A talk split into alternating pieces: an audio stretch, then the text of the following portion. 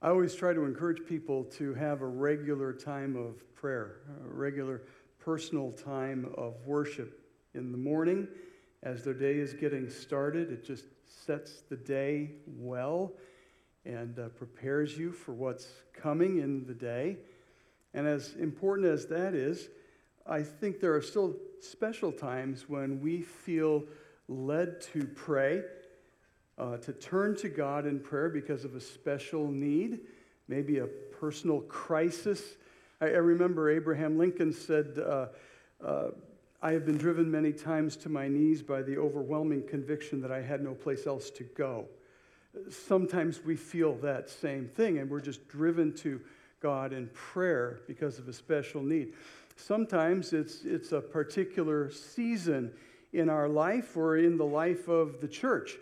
Uh, pastoral transition is one of those. And so this Friday, we've got this opportunity to come together for a special time of prayer as a body right here, 6.30 Friday evening. I hope that you'll come and, and pray for this pastoral transition and the, the upcoming pastoral search. It's going to be uh, coming along soon. We uh, feel led to pray in, in pivotal times in our lives, times that, that we want to make sure are undergirded with prayer. One of the most significant times uh, of prayer for my family is when we're about to say goodbye to one another. Uh, my wife, Tina, and I, I, I have to be careful when I say Tina around here, that you know, got to make sure we're dealing with the right one. My wife is named Tina, and before I leave the house every morning, I pray with her for the day uh, that's coming as we get ready to say goodbye. When our extended family has been together for a while, uh, we will huddle up for prayer as we are about to say goodbye. And often those prayers are, are tear filled as we commit one another to God's care until we see each other again, who knows when. John chapter 17 is, is where we're landing today, and in this chapter, we see Jesus about to say goodbye. It's one of those special times of prayer as he is about to leave those that he's been with for the past three years and he is going to return to the Father, he has told them, and he is going there by way of the cross. And so he prays. And the thrust of this prayer that we find in John chapter 17 is that Jesus is leaving. And he's going to be handing the baton to his disciples, ready or not. He recognizes three things as he prays in this pivotal moment. His time is at hand, his mission is accomplished, and his followers need prayer. Three themes coming together. Let's, let's just take a look at, at uh, these in turn. First, his time is at hand. Look at verses 1 through 3 of John chapter 17. If you need a Bible, by the way, stick up your hand or catch the eye of these two gentlemen coming down the aisle, and they'll give you one. Uh, it's just a paperback, real easy. We stock them in the back. Grab one if you need one. If you uh, don't have one at home, take one with you. And uh, our passage for today is on page 753 in this Bible. So take a look. John chapter 17, verse 1. After Jesus said this, he looked toward heaven and prayed, Father, the hour has come. Glorify your Son, that your Son may glorify you. For you granted him authority over all people, that he might give eternal life to all those you have given him. Now, this is eternal life, that they know you, the only true God, and Jesus Christ, whom you have sent. What a loaded statement those three verses are. Uh, three themes right there within those verses come out the hour, glory, and eternal life. Three very key themes. Take a look at, at uh, verse 1 where he speaks about this hour. Father, the hour has come, he says. This is a theme that has run through our entire study in the, the Gospel of John. You, you may remember in chapter 2 when Jesus is at the wedding in Cana of Galilee, they run out of wine. And Jesus' mother Mary says, Hey, they've run out of wine. It's like, do something. And his response to her is, Not yet. My hour has not yet come. And then in chapter 7, his brothers tried to goad him into going to the Feast of Tabernacles in Jerusalem, knowing there are people there who want to take his life. They say, Hey, you want to be a public figure? Go there, show yourself in public. And he goes, No, not yet. My hour has not yet come. And then at the beginning of Passion Week, right after the triumphal entry, when Jesus enters Jerusalem for the last time, just days ago, from the perspective of John chapter 17, Jesus says, My hour has come. It's time. It's time. And in, in chapter 13, verse 1, that we looked at just a few weeks ago, where Jesus washes his disciples' feet, it, it tells us there that he did this knowing his hour had come. It was time. And now, this it's time. The next 72 hours would take Jesus through betrayal, arrest, trial, conviction, flogging, crucifixion, death, burial. And to everyone watching, it would look like an epic failure. But on the third day, he would rise victorious from the grave, sin and death defeated. This is the hour. It's about to happen. The second theme we see here is also in verse 1, and it's glory. Uh, Father, the hour has come. Glorify your Son, that your Son may glorify you. This is going to be a time of Jesus being glorified. And to us, it looks like anything but that. But Jesus is glorified in a number of ways. He's glorified, first of all, in finishing the work that the Father gave him to do. Uh, look at verse 4. He says, I have brought you glory on earth by finishing the work you gave me to do. Earlier in the Gospel of John, chapter 4, Jesus tells his disciples, My food is to do the will of the one who sent me. This is what he was living for. It glorifies him to finish the work. He's also glorified in providing salvation for us, giving us eternal life. Uh, look at verses 2 and 3 here. For you granted him authority over all people that he might give eternal life to all those who you have given to him. Now, this is eternal life that they know you, the only true God, and Jesus Christ, whom you have sent. Jesus is glorified in giving us eternal life. Philippians chapter 2 goes into greater detail about what Jesus gave up to give us eternal life. Uh, Philippians chapter 2, um, starting at verse 5, he speaks, Paul speaks about our relationships here in the church and urges us to have the same mindset as that of Christ Jesus. Verse 6, he says, Who being in very nature God, did not consider equality with God something to be used to his own advantage. Rather, he made himself nothing by taking the very nature of a servant, being made in human likeness, and being found in appearance as a man, he humbled himself by becoming obedient to death, even death on a cross. That's as far down as it can go, folks.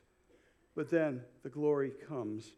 Therefore, God exalted him to the highest place and gave him the name that is above every name, that at the name of Jesus every knee should bow in heaven and on earth and under the earth, and every tongue confess that Jesus Christ is Lord, to the glory of God the Father. Jesus is glorified in providing our salvation. He's also glorified in returning to the original glory he had known from eternity past. Look at verse 5. He says, And now, Father, glorify me in your presence with the glory I had with you before the world began. To us, this looks like an epic failure, but in this, Jesus is glorified. The third thing we see in verses 1 through 3 has to do with eternal life. Take a look again at verse 2. For you granted him authority over all people that he might give eternal life to all those you have given him. Notice it starts with the word for. For, uh, it, it tells us that this hour that he spoke of in verse 1 has a purpose. And that purpose is to bring glory to God. And God is glorified as Jesus gives eternal life to those whom the Father gave to Jesus. And then in verse 3, he defines eternal life it's relationship with God. This is eternal life, that they may know you, the only true God, and Jesus Christ, whom you have sent. J.I. Packer wrote a classic book called Knowing God. And in that book, he writes this What were we made for? To know God. What aim should we set for ourselves in life? To know God. What is the eternal life Jesus gives?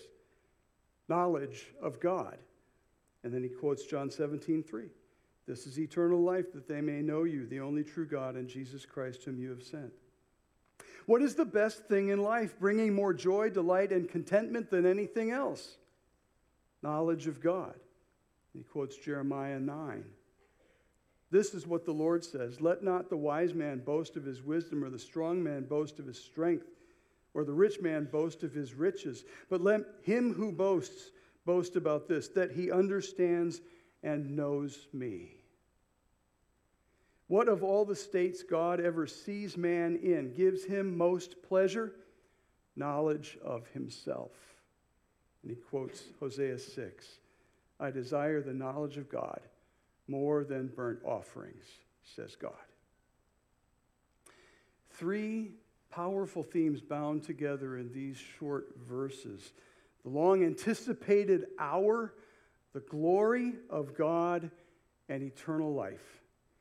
Jesus' hour is at hand as he speaks these words to his disciples. They're on their way to the Garden of Gethsemane where soldiers will arrest Jesus and start that horrible sequence of events that ends with him nailed to a cross the next morning.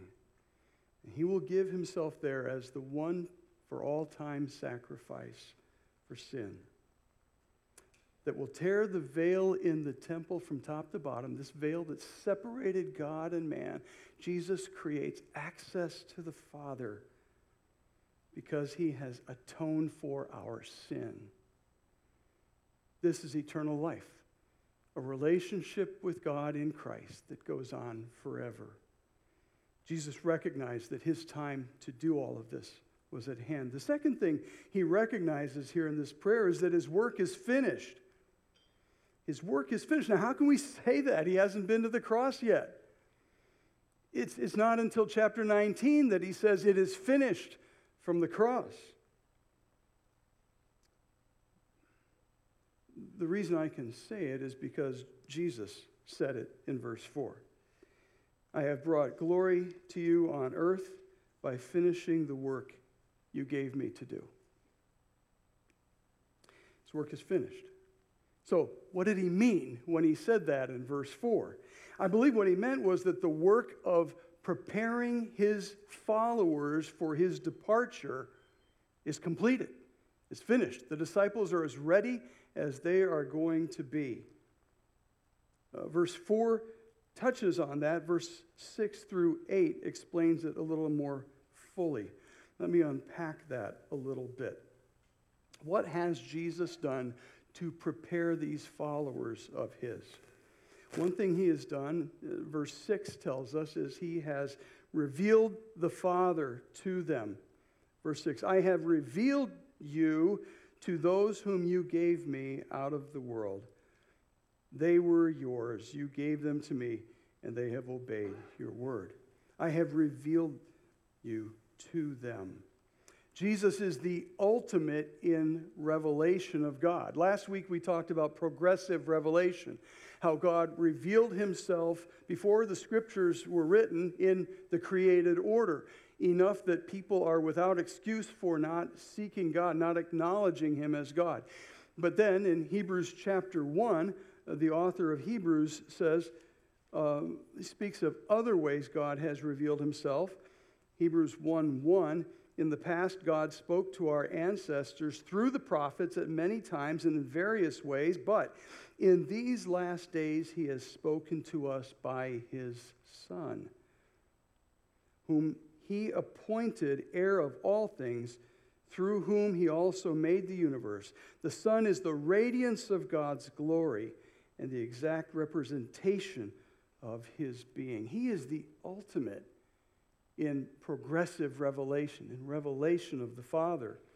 In Colossians, we see more about who Jesus is and how he reveals God fully.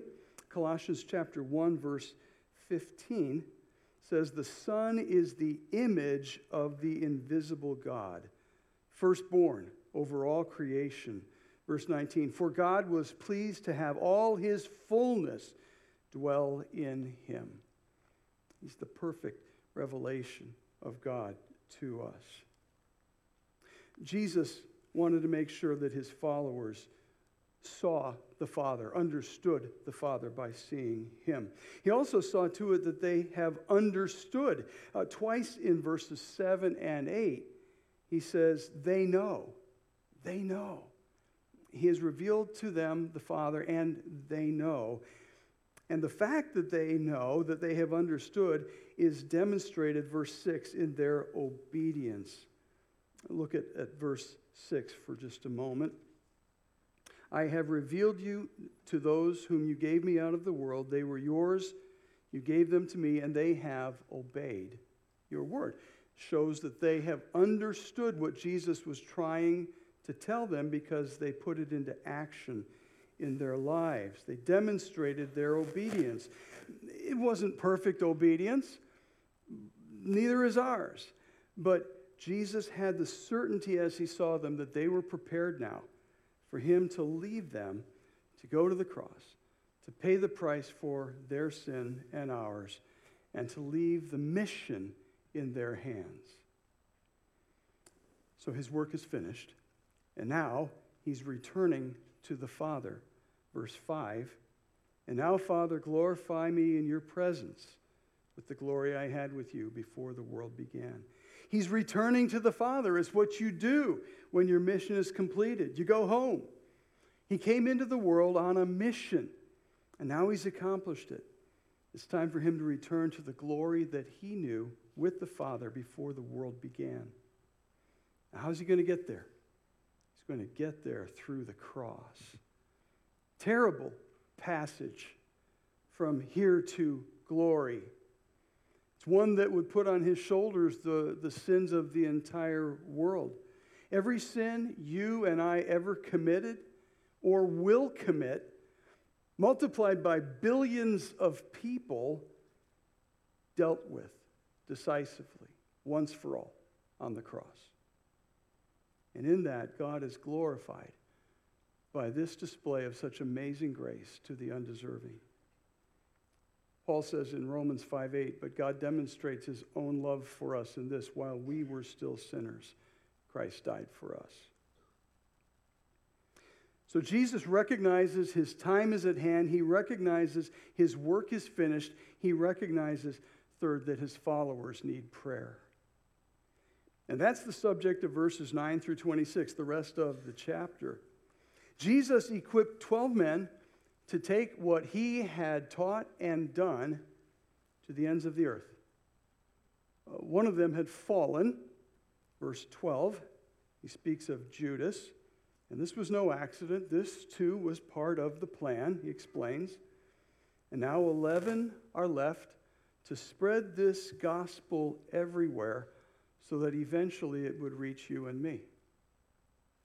It's a tall order for 11 people. So he prays for the original disciples in verses 9 to 19. And he prays two things for them. He prays, Lord, keep them and sanctify them. Keep them and sanctify them. Verse 11 speaks of keeping them. He says, uh, I will remain in the world no longer, but they are still in the world, and I am coming to you. Holy Father, protect them, keep them by the power of your name, the name you gave me, so that they may be one as we are one. Keep them. NIV says protect. It's the version we stock here. It says protect, and protect is okay as long as we define it carefully in light of the fact that each of these 11 men would die a violent death, except John, who would die in exile on the island of Patmos. So clearly, physical protection is not what he has in mind. The verb means keep, uh, cause to continue. So keep them, Father. Keep them going. Keep them strong. Keep them together. Jesus did that himself while he was with them. He kept them, verse 12 tells us, same word, and he guarded them as well by the power of God's name, his holy name, the great I am, that Jesus has been showing us throughout the Gospel of John, he himself is. Again and again, he says, I am the great I am. And we'll see some of the power of that name in next week's passage that we're going to look at when the soldiers come to arrest him in the Garden of Gethsemane.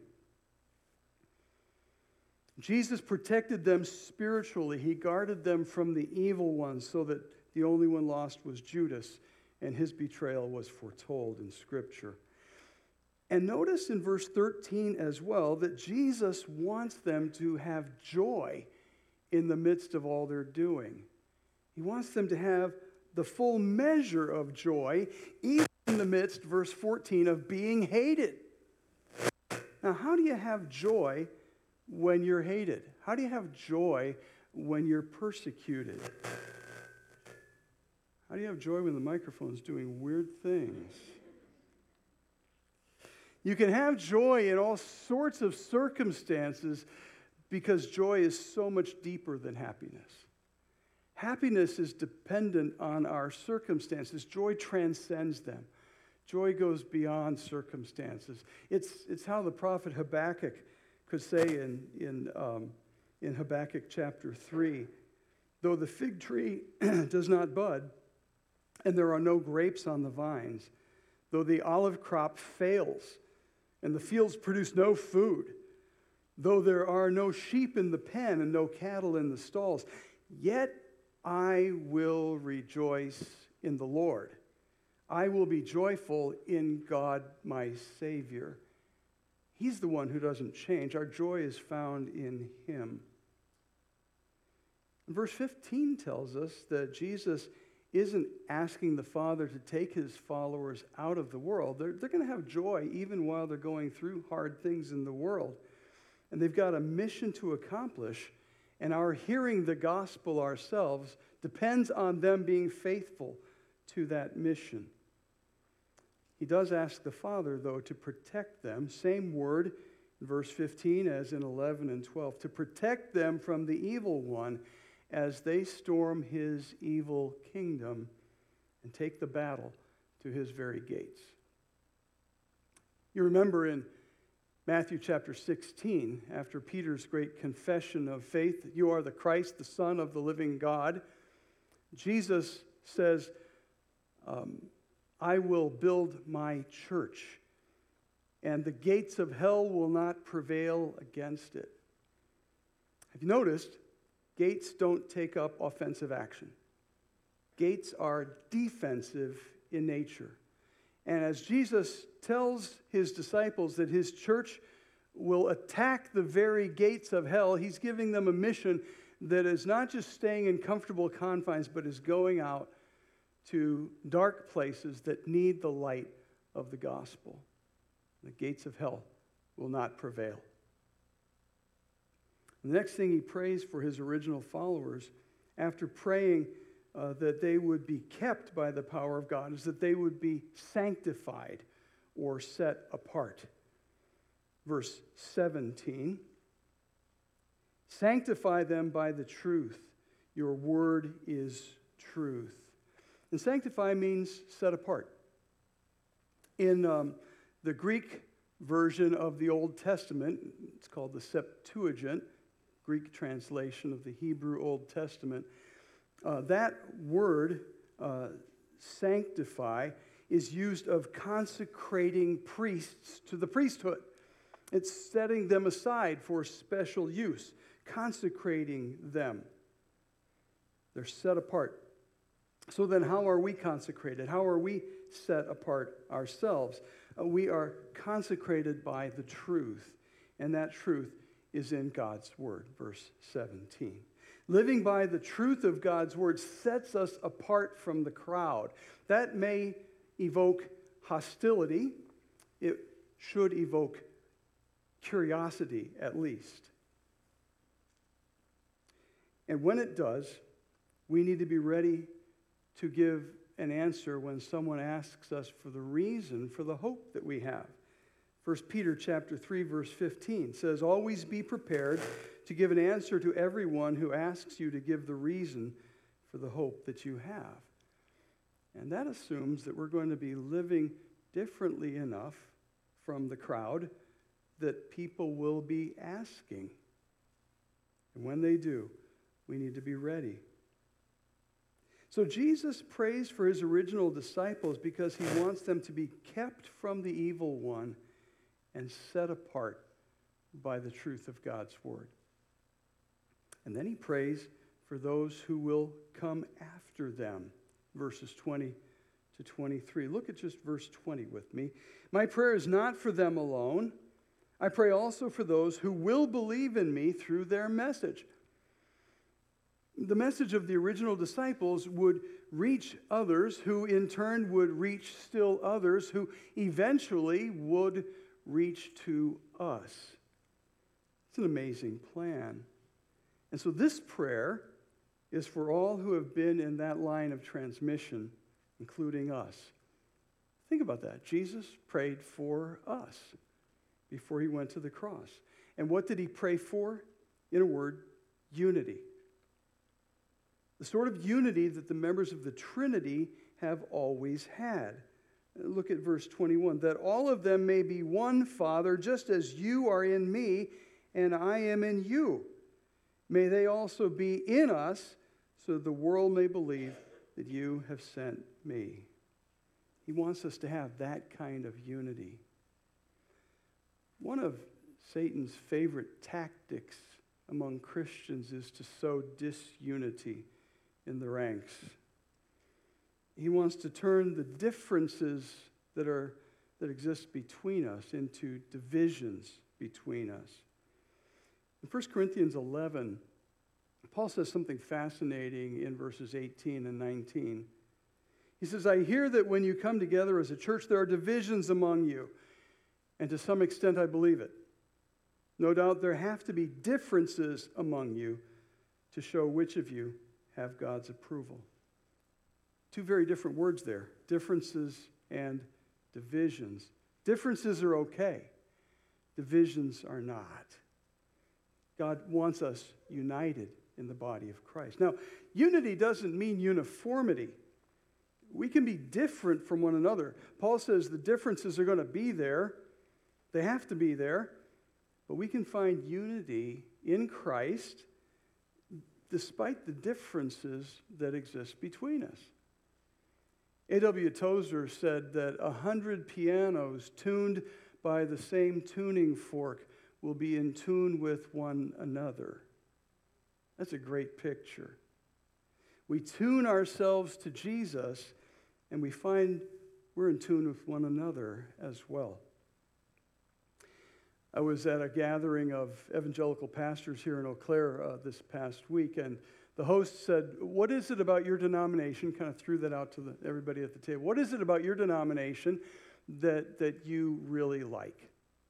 And I could answer without hesitation one thing I really like about the Evangelical Free Church is that we try to major in majors and minor in minors. One of the sayings that has been around the Free Church for a long, long time uh, quotes John Chrysostom of the fourth century in sa- saying, In essential things, unity, in non essential things, liberty, in all things, charity. And we can be charitable with one another about the things that are not the essential things because we have unity in those essentials. We're united in what matters most. And notice that our unity is a witness to the world. Verse 23 I in them, you in me, so that they may be brought to complete unity. Then the world will know that you sent me and have loved them even as you have loved me. This unity is on display. The world is watching. It, there's, a, there's a word there that's translated then in the NIV. It speaks about what happens when we live in complete unity. It translates a word that means so that. It's causal. Our unity is intended to point people to Jesus. Think about the diversity of the church, the body of Christ. In Romans 12 and 1 Corinthians 12, Paul talks about the body, different parts with different gifts, very different from one another. So diverse. And think about the wide array of people within this body. People you may never have chosen, and yet God has put us together. 1 Corinthians chapter 12 verse 18 says, "But in fact, God has placed the parts in the body, every one of them, just as he wanted them to be." Now sometimes that's just a lot of fun, isn't it? Sometimes it's, it's just a ton of fun being together in a body that is so diverse.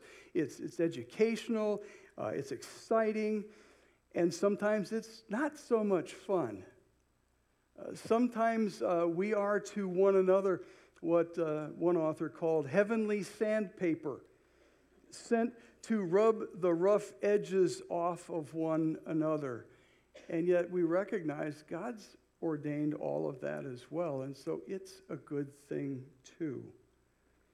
And the very ability that we have to come together and work together as different as we are is a testimony to the wisdom of God. It's a witness for Him. I have been in more than 100 churches in Wisconsin. I've been in board meetings and congregational meetings all across the state. I've seen some churches that have lost sight of the truth of 1 Corinthians 12 18, that God has placed the parts in the body, every one of them, just as He wanted them to be. And I'm so thankful for the unity that I see here at the bridge. It is a gift of God. Preserve that unity. Work hard to keep it. Ephesians 4 3 says, Make every effort to keep the unity of the Spirit through the bond of peace. It points people to Jesus when they see Christ's followers together, as diverse as we are, pursuing Him. Jesus prayed for us. He prayed for our unity.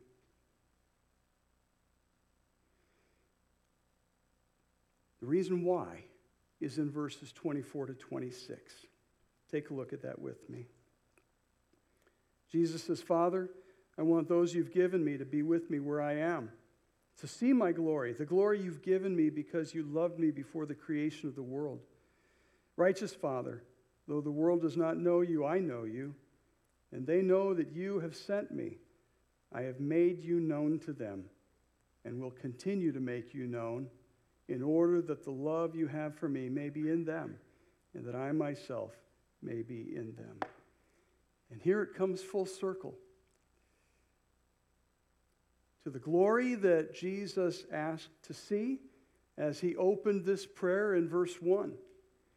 He wants us, his followers, to see his glory, to join him in heaven and see firsthand the glory that he had before the world was created. And we experience that by knowing him, verses 25 and 26. And that brings us right back to verse 3, where Jesus defines eternal life as knowing him. So, do you know him? Do you have a personal relationship with him? Have you put your trust in him? Have you asked him to forgive your sin and to live in you? If you haven't done that, I'd invite you to do that today. Don't leave this place without knowing Him in that personal way.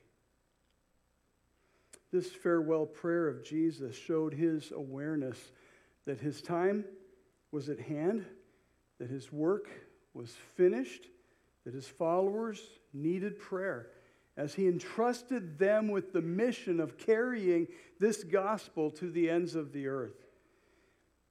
And those original 11 did an amazing job when you think of it. Who'd, who'd have thought that the gospel, starting with those 11, would reach the ends of the earth? But Jesus prayed for them, and he prayed for us as well. So, how are we doing? Are we living a life that honors him? Are we coming in contact with people who are far from Him? Are we praying for those people? Is anyone asking us for the reason why we are different? Let's be faithful links in the chain that brings this gospel to the ends of the earth. Would you pray with me? Father, thank you that Jesus prayed for us that we would be faithful as those original 11 were in bringing the gospel to a very dark place. We recognize darkness all around us, Father. Help us to bring light to it, to bring the light of the gospel. Help us to show people that they can experience eternal life knowing you, a relationship with you that goes on through all eternity. Help us be faithful and Father, I just pray if there's anyone here this morning that has yet to enter into that kind of personal relationship with you, that person would just say, Lord, my heart's open, come in. Forgive me, cleanse me, live in me, that I can spend the rest of my life giving glory to you and sharing this same good news with others. In Jesus' name, amen.